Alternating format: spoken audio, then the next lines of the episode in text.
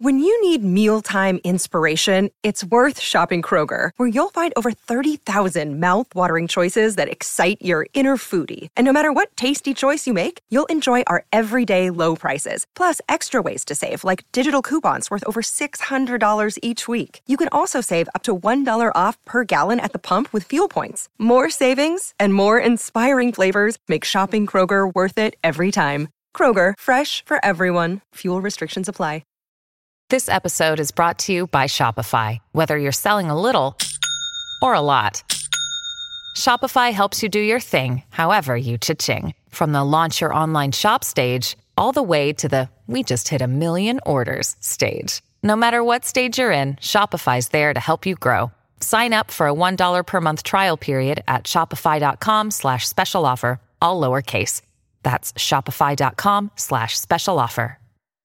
Hello, everybody. This is Marshall Poe. I'm the editor of the New Books Network. NBN listeners like to read books and buy them. So we thought we'd tell you that right now, our friends at Princeton University Press are having a remarkable site wide sale. You can get 50% off books, including ebooks and audiobooks, with the code 50, F I F T Y, at checkout until May 31. You can save some real money on Princeton University Press books. I encourage you to go there and check it out.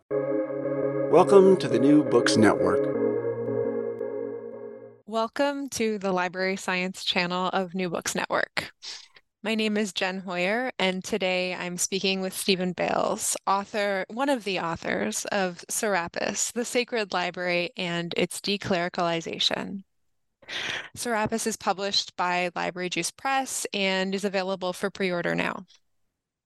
This book explores the historical um, and legacy religious symbols and rituals in the academic library, referred to here as the Serapian Library. And it explores the academic library as a powerful ideological state institution and investigates how these symbols and rituals support hegemonic structures in society. Stephen Bales is a professor in global languages and cultures at Texas A&M University. Steve, welcome to New Books Network. Thank you. Thank you for having me.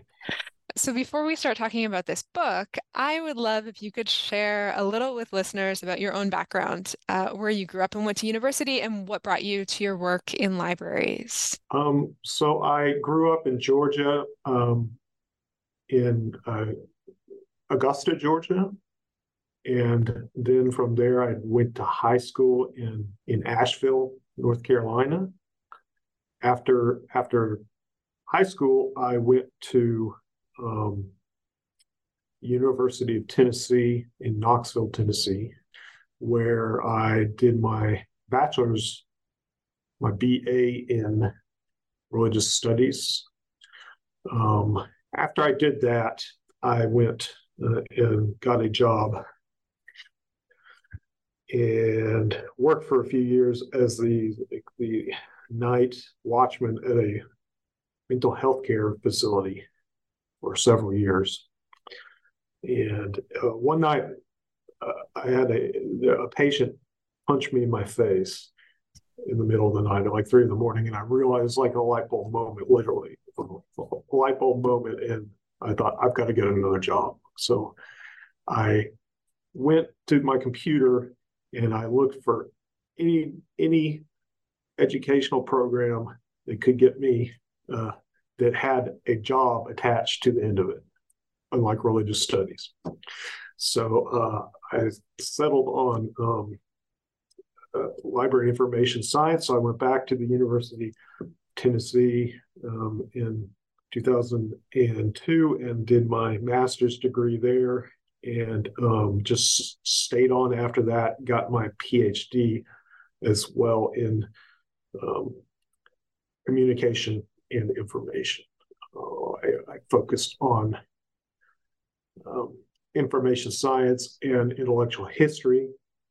And after that, I, I became a religion um, in philosophy and anthropology and some other things librarian at Texas A&M University, where I I worked there as a librarian for about 14 years, but then there was some shakeups in in the library over the past couple of years, and the librarians lost their faculty status. So that's why I decided instead of staying I decided to move to the um, global languages and cultures, where I now teach religious studies.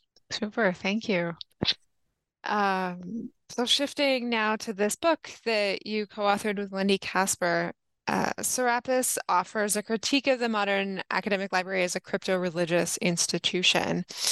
Could you share a little about how this book came to be? Like what prompted you towards this analysis and what inspired you to write a book about it? Well, this really started um, back in in uh, library school when I was uh, introduced to some ideas in critical theory. Uh, the interim director at the time was uh, Doug Raber, and I believe now he's retired. But he um, he introduced me to like Gramsci's theory of hegemony and really expanded my idea of, of culture and and uh, introduced me to critical theory and method. Um, so when I went to get my when I was going to do my dissertation, this I, my original idea was to do a uh, dissertation on the library's relationship to uh, religion and um, through history. That was the original idea. But when I was talking to my dissertation chair, he said he told me uh, that sounds like a really really interesting idea, but um, you do want a job after you graduate. So instead of that, I did my dissertation on um, Aristotle and uh, the Library of Alexandria and Aristotle's influence, his philosophies uh, influence on the Library of Alexandria and uh, libraries after that in, in, scholarly communication. In the process, I really um, I, I, analyzed Aristotle's dialectical method um, in relationships to how the Library of Alexandria was operating to create new knowledge, and so um, which I found fascinating. And after that, I moved from reading about Aristotle's dialectical method to um, to more modern dialectical methods like Hegel, and then I got into Marx, his dialectical method as a critique, um, and I started applying that to the library, um, and I um, eventually went back to this idea I had of the library after I got tenure. Of course, I already had a job, um, so he couldn't. Um, but then I I went back and um, went and started thinking about the library as a religious or its past as a religious institution and I apply started applying this Marxist theory and dialectical method to it in order to better understand it. And I did a out of that came a a chapter in a book on class and librarianship for Library Juice Press. So I eventually decided to expand on that chapter to create a, a monograph starting around 2019 I was doing that. And then COVID hit. And uh, that really threw a wrench into the whole thing. And I ended up with a big pile of words. Um, so after uh, I was almost on the verge of just giving up on it, but then I, uh, Wendy, she came and she she was she was a former editor for um, Journal of Academic Librarianship and the um, College and you know, uh, oh, I forget. The uh, call center, college and research libraries, and um, she really came in and helped me figure out what I was doing and reframe it and uh, develop into what it ended up being. So it's been a long, long journey, um, and I just can't wait to send a copy to that my committee chair. Yeah, yeah, great to let him know that you finally got back to it and it, it worked out okay. Um, well, let's talk a little bit about what is in this book. So you start off by giving us a history of libraries from ancient times. And in chapters one and two, we learn about libraries in the Bronze Age, the Iron Age, and then through late antiquity and the Middle Ages. Uh, you don't have to go into all the details of of this narrative you know people can read the book but you know give as many examples as you think is helpful i'm curious if you could explain what you see as the like core constitutional makeup of information institutions that we see emerge out of that era um, what their role was in society and what characteristics of libraries we can trace back to that time? Yeah so i think that that that information institutions have been around for several thousand years now but they uh, when they first like writing has always been language and writing has always been seen as holy or uh, divine. Um, and the and I, you know, I the first writing ironically was meant for creating like business records, which I always found interesting and strange and kind of depressing. Or like writing uh writing uh, receipts for or uh, sheep carcasses, things like that. And so eventually they had to, organize all of these records to keep track of all of these business transactions. But the actual task of learning how to write was very, very difficult. And writing was thought as holy or, or divine. And so the actual people who were tasked with collecting this information writing it down, collecting it, and organizing it were uh, were, and for the most part, they were uh, religious functionaries. Right? They were priests, scribes were priests. Um, so the library started out, or the organ- these organizations of information, for the most part, started out as religious institutions. I mean, there were uh, libraries found in uh, in uh, like uh, palaces, but in these civilizations, ancient Sumerian and uh, Egyptians and Greek civilizations, the the ruler was seen essentially as a religious figure as well, right? So all this um, information was created in a religious context, organized by religious functionaries. Um, and the purpose began to develop into maintaining what, like, uh, there's a Sumerian uh, or Assyriologist named A. Leo Oppenheim who said that the purpose of this development uh, or these institutions was to maintain what was called the stream of tradition, right? So to maintain these scribes who were an elite, basically an elite um, caste in society almost, um,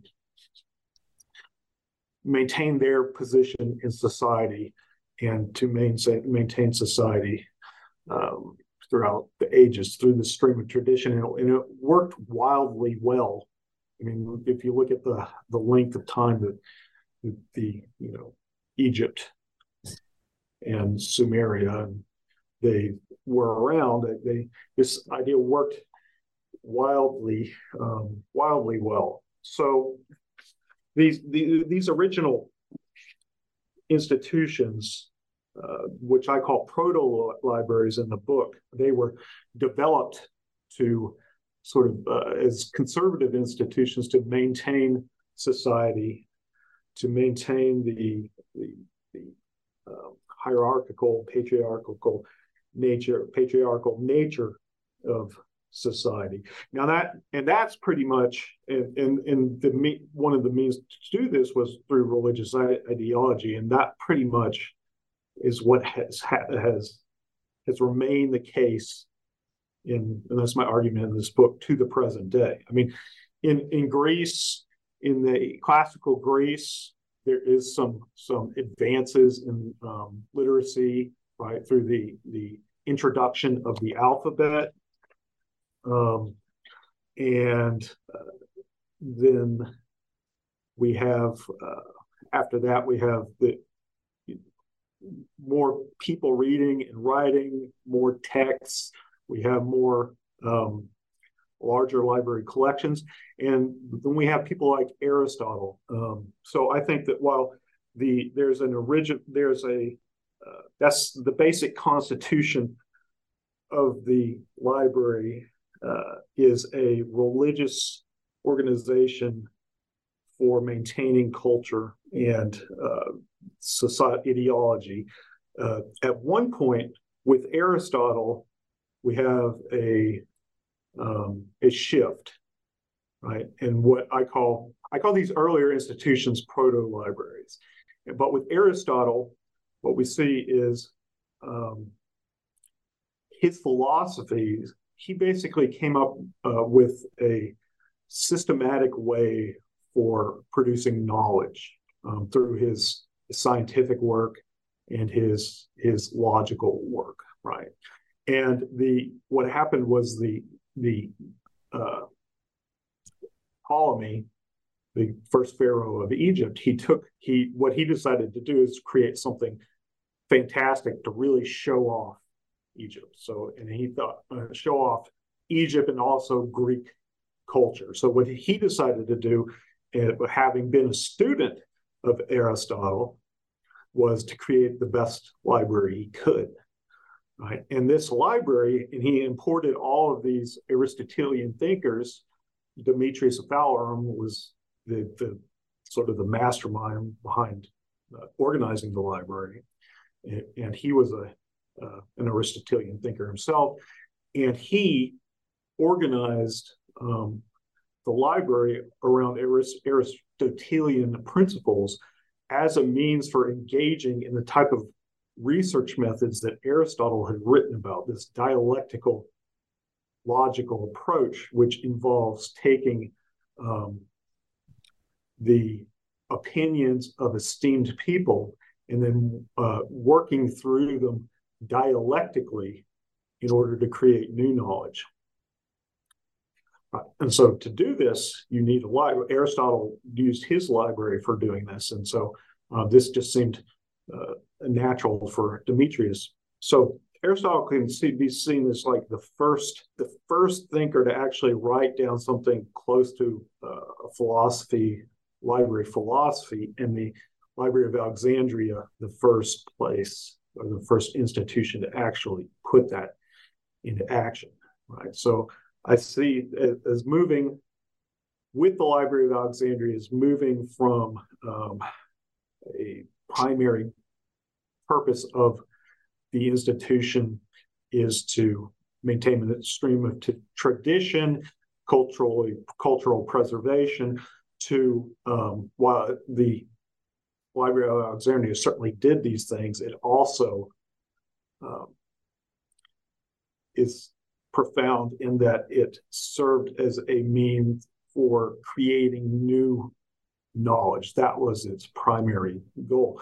But underneath all this, even though the library is um, Library of Alexandria is something new, its basic foundation remains the same. I noticed it's a uh, it's a temple to the Muses. I mean, it was attached to the museum, which is a temple to the Muses. The head of the Library of Alexandria was a religious uh, priest, and um, it maintained lots of the it maintained things like the hierarchical patriarchal structure, monumental architecture. Um, it was seen as a living the place where the holy actually actually lived. Right? So throughout history, um, the libraries and information institutions were religious institutions and very visible religious institutions. Um, until the, only very, very recently, the last few hundred, few hundred years. Yeah, well, getting into quote unquote recent history, um, in chapter three, you start looking at university libraries around the 12th century. And so what was the social context for those kinds of libraries, and how was that a shift from the libraries and proto libraries that we've talked about? Um, I guess like what characteristics did they inherit from the institutions we've talked about already? Um, but also, how does this whole process of evolution bring us to what you've labeled in this book as the modern capitalist academic library? Yeah, so I think that, that at the end of so at the end of uh, antiquity in the uh, during late antiquity um, the libraries like the, big um, in quotes academic libraries like the the library of alexandria and well in the serapeum they started seeing really like hard times like the serapeum was was uh, looted and and pretty much destroyed, and uh, the we fell into uh, society, Western society fell into the um, uh, basically the Dark Ages, where literacy dropped, and and um, these information institutions actually tended to regress from this I- in this ideal of the uh, library um, of Alexandria that I put forth uh, back to something more akin to a proto library. Right, so the libraries were uh, basically kept in monasteries. Right, so they reverted um, back to uh, these religious. They've always been religious institutions, but they were religious institutions, and um, basically they were kept apart from the the wider culture in these monasteries uh, that sort of uh, the libraries were under the firm grip of the church um, uh, for a long time, uh, for many many years, and uh, because they they had to face all these things like cataclysms and, and people trying to just get their books um, and everything else and so they were basically fortresses um, built up to protect the the uh, you know, the monks and the information. And when the church really needs to be credited for doing that, um, or you know, for the fact that we have a lot of that information today, crediting these monastery libraries. But there was a definite regression. Uh, but later in in the like the later uh, high Middle Ages, um, these uh, monasteries, uh, in, in, addition to the monasteries, places for education became like uh, cathedrals. So people started going to cathedrals for their religious education, and therefore we started seeing larger, larger libraries, academic libraries. And then in about the 12th century, we have what's called referred to as the 12th century Renaissance. Most people think of the later Italian Renaissance, but there's um, actually uh, in the 12th century there was a, a Renaissance in in uh, education, and um, during this time, thinking the thoughts of like philosophers, philosophical works of like Aristotle were starting to be reintroduced uh, people, and uh, the scholars were getting a hold of these things. And generally, the the time high Middle Ages were uh, things had calmed down. It was a lot easier to survive. Just basic survival wasn't as big of a problem, right? So we had there was more opportunity for um, for study. We have uh, scholars moving around between cities studying. And um, so these students, what they ended up doing was banding, uh, you know, it's still dangerous being a student. And the church still had a lot of power over um, scholarship, right? So what these students started doing to to protect their best interest was to band together into these sort of corporate entities. And that's what the first um, Western universities and what we get the modern West uh, universities today from are these students that would band together so that you know that it was harder to rob them or rip them off or um, it was easier for them to challenge the church um, in order to engage in scholarship and so in about 1088 ce we have the first university uh, of it's the university of bologna and then by 15, 1500 there was like at least 70 different um, universities. Uh, so um, we see the shift actually moving from the monastery libraries, this opening up right through the universities and through education, and this almost a shift backwards, looking to the past, um, and the role again of these.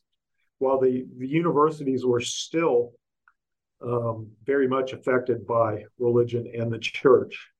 We see this movement towards, um, again, towards the creation of knowledge as the role of education. And therefore, the, these university libraries were developed uh, in, uh, in, in order to, uh, again, serve this creation of knowledge. In the Renaissance, we have we see that the while the church is still powerful, we see it uh, the religion moving back more and more into the background in terms of the uh, academic uh, university and the library. And then with the Enlightenment, we get ideas, big ideas that which are moving away, these big abstract ideas which are moving towards the secular, and these include things like intellectual freedom, individual liberty, uh, freedom of inquiry, right? And we start seeing the first nominally secular um, universities and academic libraries. But while we're seeing these nominally secular, this transition, this um, this structure, this religious basis this residual culture is still there. Right? And it's being covered up by this sort of secular patina, but it's um, it's still there. right? Um, and we also see a move from feudalism as the the mode of production, right, to to capitalism as the mode of production right? And one thing that capitalism loves to do is to take advantage of defunct ideology for the purpose of advancing capitalism. Right? So capitalism, while we have these secular institutions, capitalism is able to pillage all the best parts of this previous religious ideology, which was the primary ideology. So the church, we move from church to these capital, capitalist ideas and um, education actually being a primary ideology instead of religion. But capitalism is able to take the best parts of um, religion in order to further itself. So when we have these universities and um, their academic libraries, we see things like uh, hierarchy, right? The hierarchy remains pretty much the same. It's basic Christian, Catholic, Roman Catholic hierarchy that we see um, in, in, the university. And um, in library faculties that have tenure status, we see the same uh, Catholic hierarchy with hierarchy. With the you can see the library dean is in the position of the pope, uh, all the way down to priests, um, uh, many different orders of priests, and you can see patrons as um, as uh, actual lay people. And uh, so the the capitalism maintains the best parts that uh, that they can apply to these institutions in order to uh, in order to reproduce capitalism. So that's what the the MCAL is. is the modern capitalist academic library. Yeah, it's super fascinating for me in reading this to see these threads emerge through history that are very recognizable to me today, but we don't always think about where they're coming from.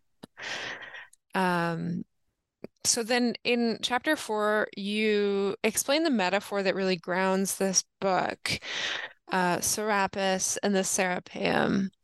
Could you explain for listeners who Serapis was and what you mean exactly when you speak of the Serapian Library? Um, and then I would love if you could share how you see a concrete example of the Serapian Library in Hodges Library at University of Tennessee, Knoxville.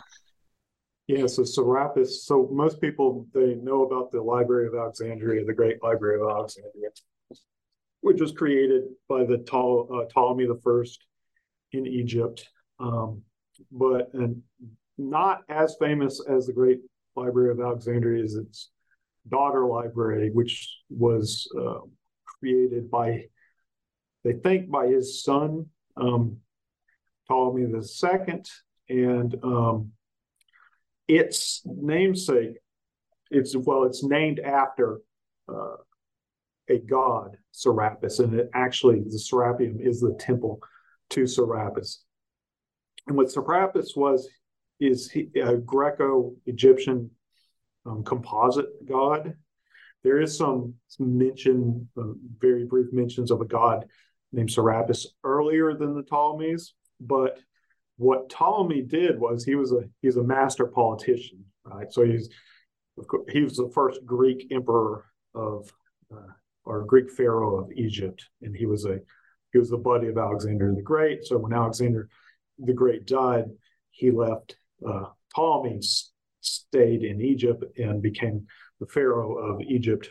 And Ptolemy decided that he needed a way to um, to sort of uh, consolidate his rule over Egypt and build his legitimacy right, over the local Egyptian politician because the, there were all these Greeks coming into to Egypt. So what he did was he took this um, and he had a dream, supposedly, had a dream of this god Serapis uh, that, and and then uh, from this dream, he was told by his advisors that he needed to go. Serapis was uh, in uh, a his statue was in a place called Sinope, and I believe it's in the uh, Asia, uh, Turkey, modern day Turkey, um, and and he needed to go get that statue. So he went and got the statue and presented it to the Greeks and Egyptians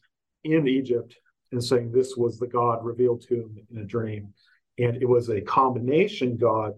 Uh, was like a composite between Osiris, the god of fertility, and the god of uh, death and the afterlife, and Apis, who is another Egyptian god who just happened to be very closely linked to the pharaohs before um, before Ptolemy and and uh, combine those with with Greek gods like primarily Pluto and Zeus to create a composite god that looked that looked uh, in in icona in its iconography is uh, uh, a Greek, but also had all of these symbols and elements that the Egyptians, native Egyptian po- uh, population, would relate to. Right. So this was a very uh, savvy PR move on on uh, Ptolemy's part, and, and was a an attempt to impose Greek culture in Egypt through through not so well known new symbols, but also very familiar symbols. Right. And it worked. It worked really well as a became a very potent symbol of the hegemony of the Ptolemies and the identity of Alexandria became essentially the main god of Alexandrian uh, Egypt. Um, so the actual Serapeum itself was the primary temple to Serapis. It was the uh, it was in the Egyptian quarter of of Alexandria. The Great Library was in the Greek quarter, but they decided to build the temple of Serapis, who has this Egyptian ancestry, along with his Greek ancestry, in the Egyptian quarter of Alexandria. Um, and was built around the third century, mid third century by Ptolemy II, on the only hill um, in Alexandria. So most Greek temples are built on uh, Acropolis, Acropoli. But so the um, Serapeum was built on the Acropolis in Alexandria. I think they, I think it's actually an artificial man-made hill, uh, but they built it there. And in this, there was a library, uh, which seemed to be a was pretty much a natural thing that you would find in any temple in the the ancient world, right? So you found it in the Great Library of Alexandria.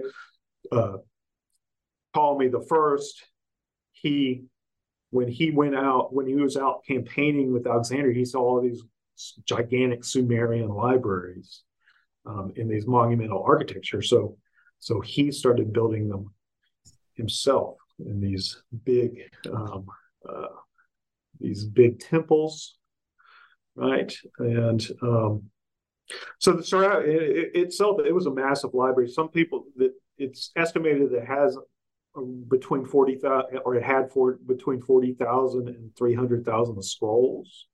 So some think it maybe had about half as many scrolls as the Great Library of Alexandria, and it served as a place for um, it was almost a branch library of the Library of Alexandria where scholars would come in order to do science and art.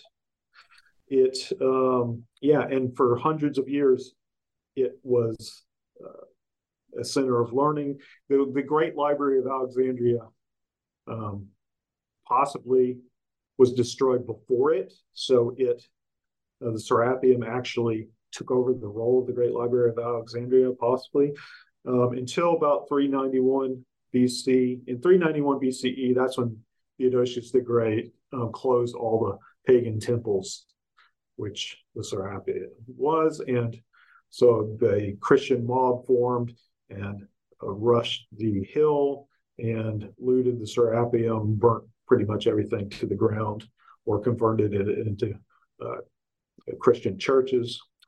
And um, that was pretty pretty much it for that. But we decided to use the Serapeum as a metaphor because um, we see Serapis, the god, as embodying the ideologies of both religion and state, in the Serap- Serapeum uh, as doing both of these things as as being an exemplar of the library as an institution um, which embodies ideologies of religion and state, but also incorporating abstract philosophical and conceptual principles such as knowledge, the search for truth, and uh, cultural preservation.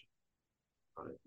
Yeah, um, yeah. So we can pretty much that has served the mo- as the model of the library, uh, the academic library since, right? This sort of nexus between state, religion, and information organization. Um, uh, pretty much to this day, but the actual, you know, the the religion part is is not as visible, but it's still there, and it's still and it still maintains a presence, and it still mains, maintains an ideological force.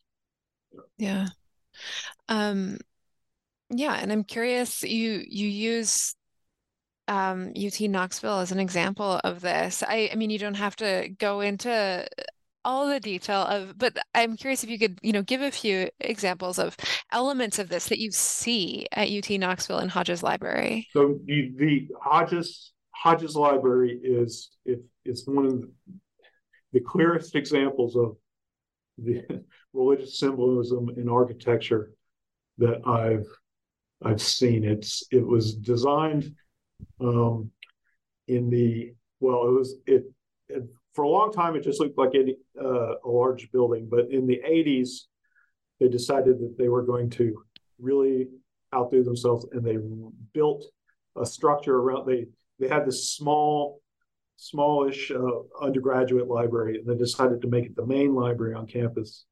And they built a rebuilt it basically um, into uh, the the modeled after a Sumerian ziggurat, which is a um, Sumerian temple.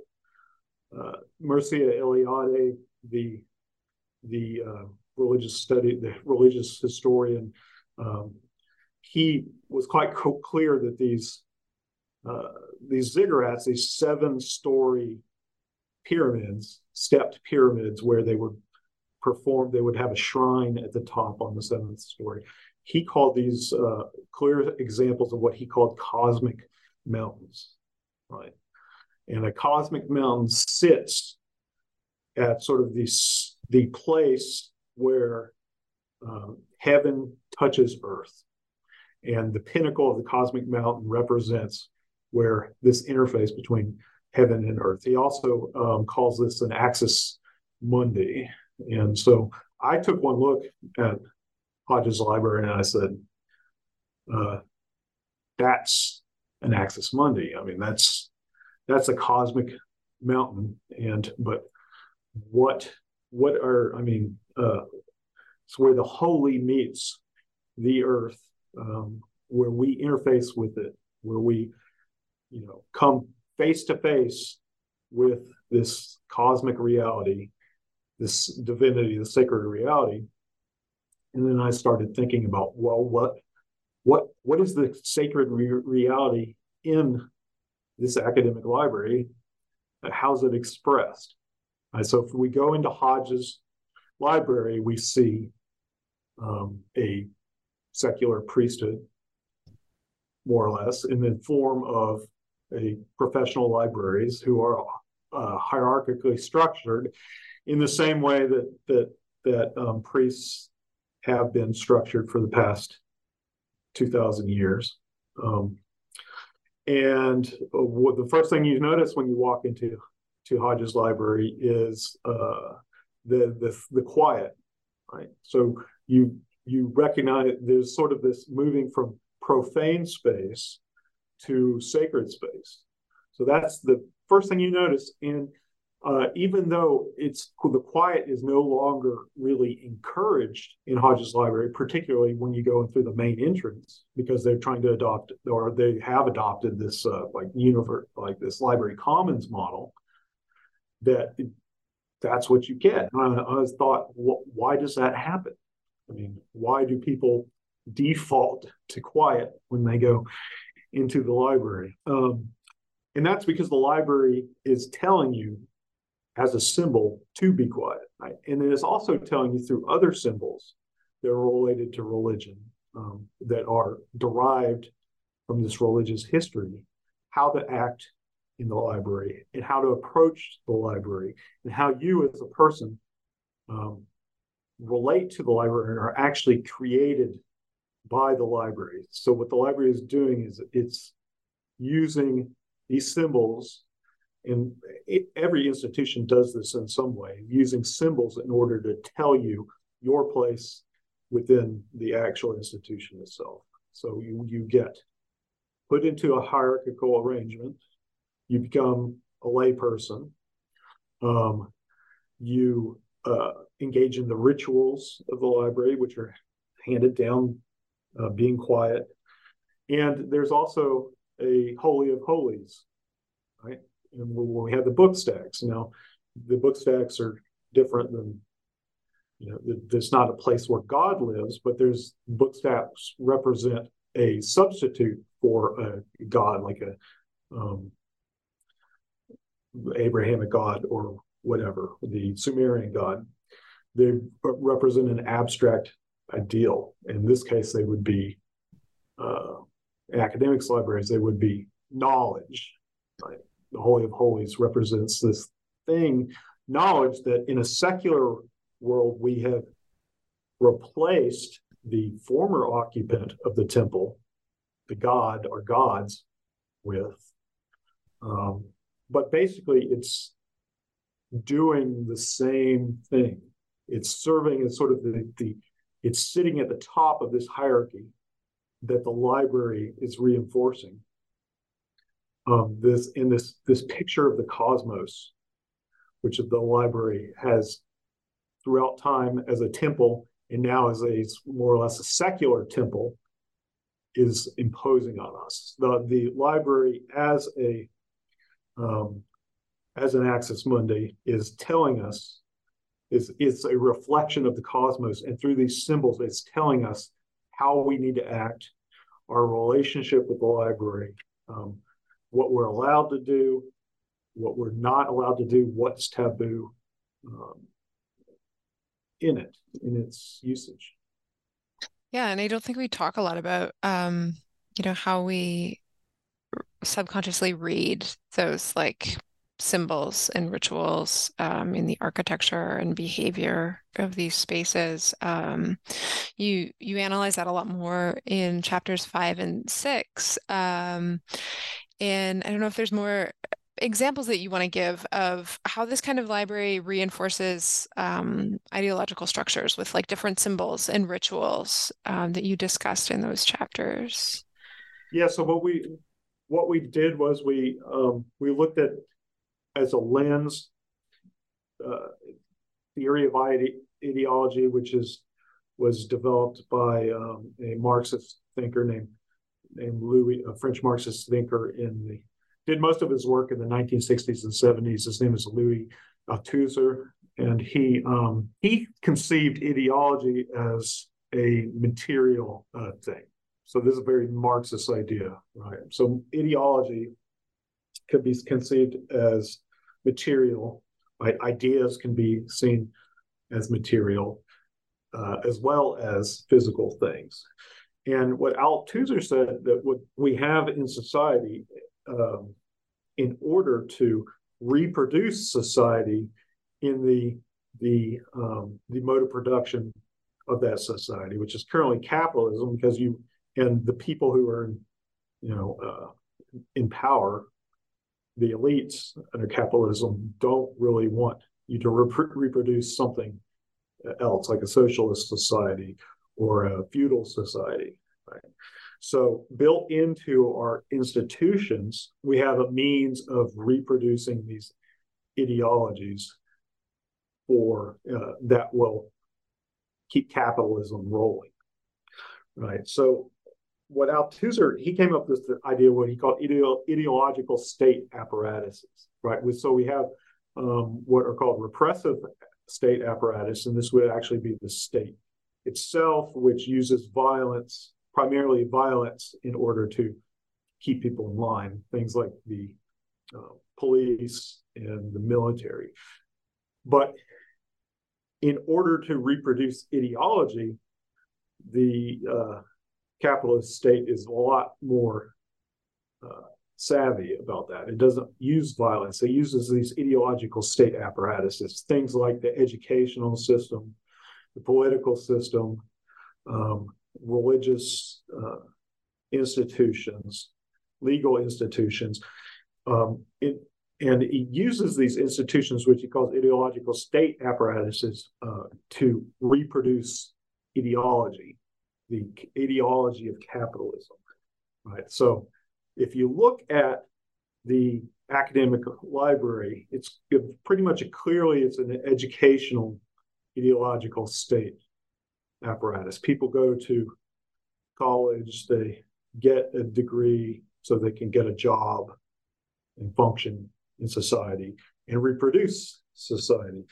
But then it's also, if you look past that, you can see that it's also several different others, it contains elements of several different others ideological apparatuses, including like the cultural apparatus and culture and arts and um, the religious apparatus, which I, that's what I'm arguing in this book, basically, is that this apparatus is there and it's still um, very uh, very much alive.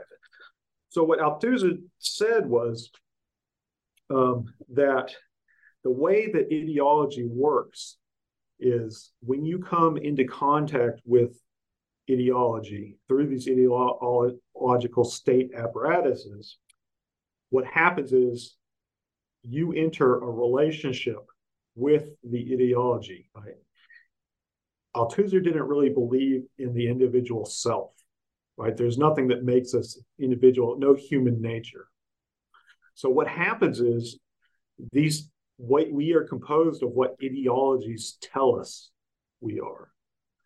So when we come into contact with the symbols in these in the modern capitalist academic libraries, these symbols are ways of relating um, or, or having the ideologies behind these symbols tell us who we are, what we need to be doing, what our place is in society, right? Um, so the primary symbols have to do with education, but then we have all of these religious symbols as well, these, these thinly veiled in many cases religious uh, symbols. So uh, some of the examples that I talked about before were things like statuary. Uh, we see uh, oftentimes names of, of very important intellectuals are inscribed into the actual buildings themselves or their statuaries. Usually they're, they're male, which also shows you how this ideology is reproducing uh, capitalist ideology and patriarchy. Uh, we see things like um, classification systems, which have been used which uh, tell us basically the representations of the cosmos and reality. And they are clearly, like in the case of the Dewey Decimal uh, classification, based on uh, Judeo Christian ideologies. Right. So what happens is when we come into contact with these things and we react, we don't, we don't, they build our sense of how they actually build us, right? The actual institution, as well as all the other institutions in society, all of our relationships make us. Without those, we wouldn't be anything at all. And that's what the library is doing through its symbols and what it's telling us through these religious symbols. And so uh, w- one example that I use in the book is kind of like kind of a fanciful example is is this idea of library anxiety.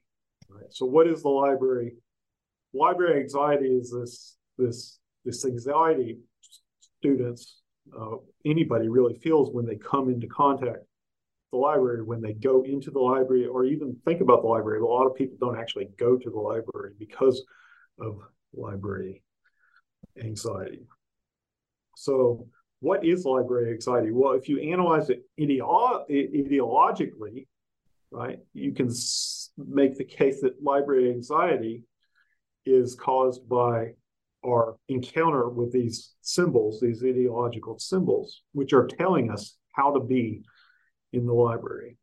Um, and if we believe that these religion, this residual religious ideology is telling us to do things, what are these symbols telling us to do? And if we if we look look at an idea of what going into a sacred space does to us, to human beings, and these ideas of like religious anxiety. Um, and uh, Rudolf Otto, a theologian, called this mysterium tremens or mysterium tremendens.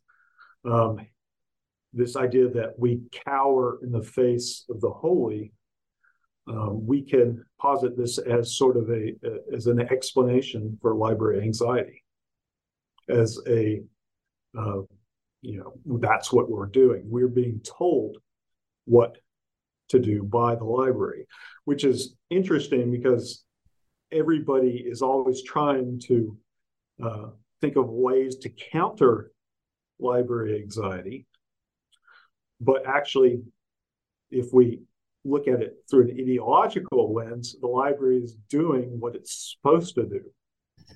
Right? It's telling us our place in society. Right? Um, ideologically, what's happening is what's supposed to happen. Yeah, that was a really, really fascinating connection that you draw in the book, and I was so glad that you wrote about like library anxiety. And I think um, this gives us really different ways to talk about it and talk about like what the what the real problem is, I guess.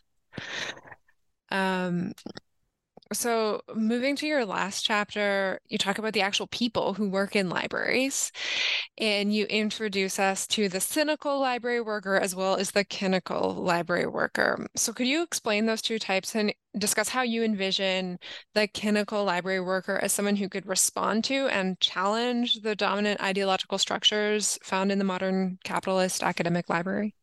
Yeah, so when most people think about cynicism, they think about sort of like the belief that people are motivated by self-interest, kind of the the dictionary definition of cynicism. But um, cynicism as a philosophy dates back to the mid fourth century um, BCE, um, and it's uh, it was it was a, a popular, well, the, the main force behind this type of cynicism was this guy named um, Diogenes of Sinope, and he he was a um, he lived in the agora of Athens, in the marketplace of Athens, and he um, lived in a big clay pot in the agora, and he was famous for sort of poking holes into um, uh, the power structures of it, uh, the in the powerful people of Athenian democracy, right? And he would do all kinds of like outlandish things in order to do this. He like would there's stories of him like insulting Alexander the Great and peeing on somebody's leg to make a point. Um, but that was his his goal. It wasn't he wasn't doing it just because he, he hated people, but he wanted to point out the absurdities in um, this ideology of this time, this Athenian ideology of uh, Athenian democracy at the time. All right, and um, so this was the philosophical school of cynicism, uh, and then in I believe in the seventies, um, this writer Peter Sloterdijk, he he did a study of cynicism, and he said he came up with this concept of modern cynics. Right? He said that a modern, while a philosophical cynic understands this power of ideology and the power, the absurdities of the political structure and, and, and elements of culture he said that nowadays there are, we, what we have are modern cynics, and modern cynics understand this. Right? They understand the absurdity, but they're disillusioned, and therefore they become a part of the system of re- repression that we are taking part in, uh, that we're living in. And then following on that, there was a um, Slovenian philosopher, uh, Slavoj Zizek. He took this idea and he said um, that, well, if we have these modern cynics opposed to that, what we need are modern kynics. And he began the um, with a K to differentiate them from cynics. And what he said was a, a kynic is more akin to um, Diogenes, what the project that Diogenes was doing. And a kynic is someone who um, observes the existence of ideological structures, and then acts then then actively struggles against the repressive structures. Right? So while a modern cynic is just understands what's going on, but they're part of the system, the kynic actually wor- uh, actively works against these structures. So the modern kynic's like a, is, he he called it a lived ideological critique um, with the goal of human emancipation. So it's really a, a successor to this what Diogenes was doing it. And so most modern library workers I would not classify as modern cynics in the sense that Peter Sloterdijk was. Um, but many are, while they have this feeling of unease. They are not really fully understand these ideological elements that they're dealing with. Um, so uh, the goal, in my opinion, of the modern kynic and the academic library is to take these people and take oneself into uh, achieve a, a, critical consciousness of ideologies. And and also to to uh, achieve some uh, sense of re- reflexivity in this system. So to understand how they as uh, they contribute to this uh, reproduction of ideologies right and what they can do in order to counter this. Um, right and understand you know the, what the roles of things like professionalization means um, the downside like the downsides of professionalization uh, things like the esotericization of of information um, and how do you know how do we as modern kynics how do we or kynical librarians how do we confront this and struggle against it? So the main the main tool of the modern uh, the main tool of the philosophical the classical cynic was something called uh, and that means freedom of speech so this should be our primary tool as clinical librarians um, and parrhesia means uh, using speech to break through mental confusion, right? and specifically using provocative dialogue that borders on the transgressive, right?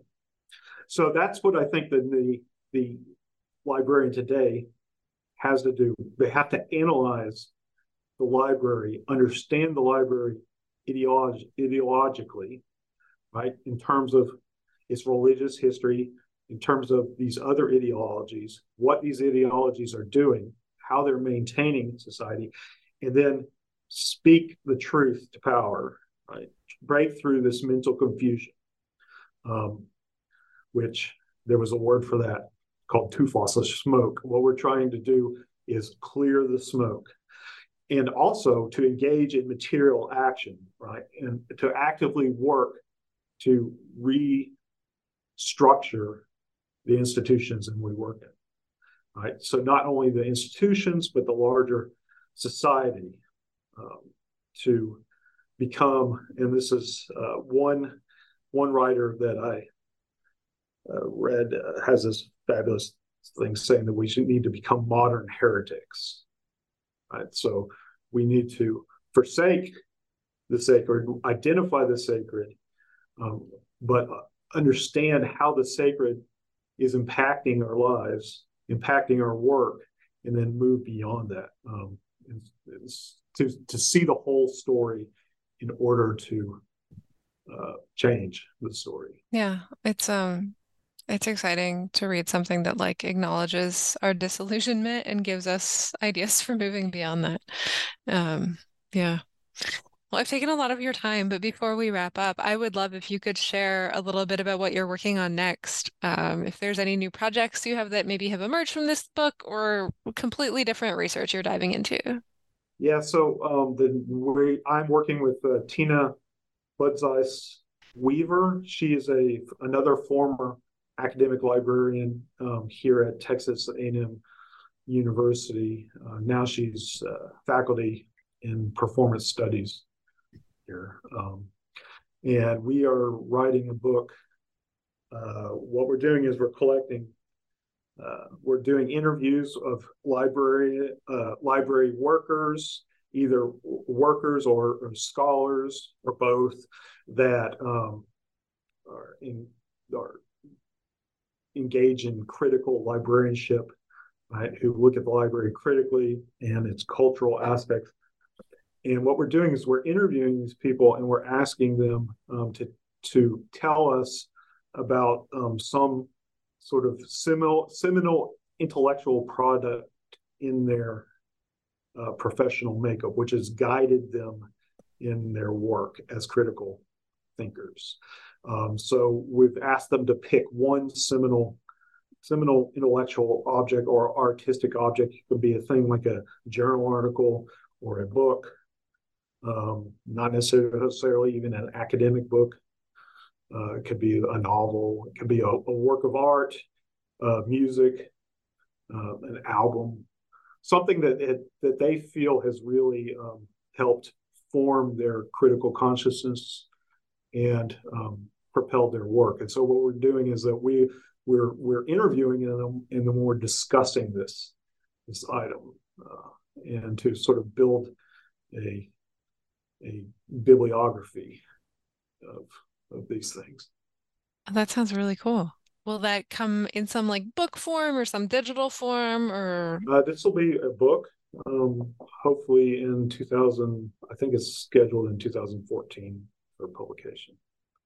Yeah, we're right at the beginning now, or not 2014. So I'm thinking. I'm always thinking about the past. 2024. Yeah. Super. Well, thank you so much uh, for chatting about this. I really enjoyed our conversation. Um, once again, I've been speaking with Stephen Bales, co-author of Serapis, The Sacred Library, and its declericalization, published by Library Juice Press. My name is Jen Hoyer, and you've been listening to New Books Network.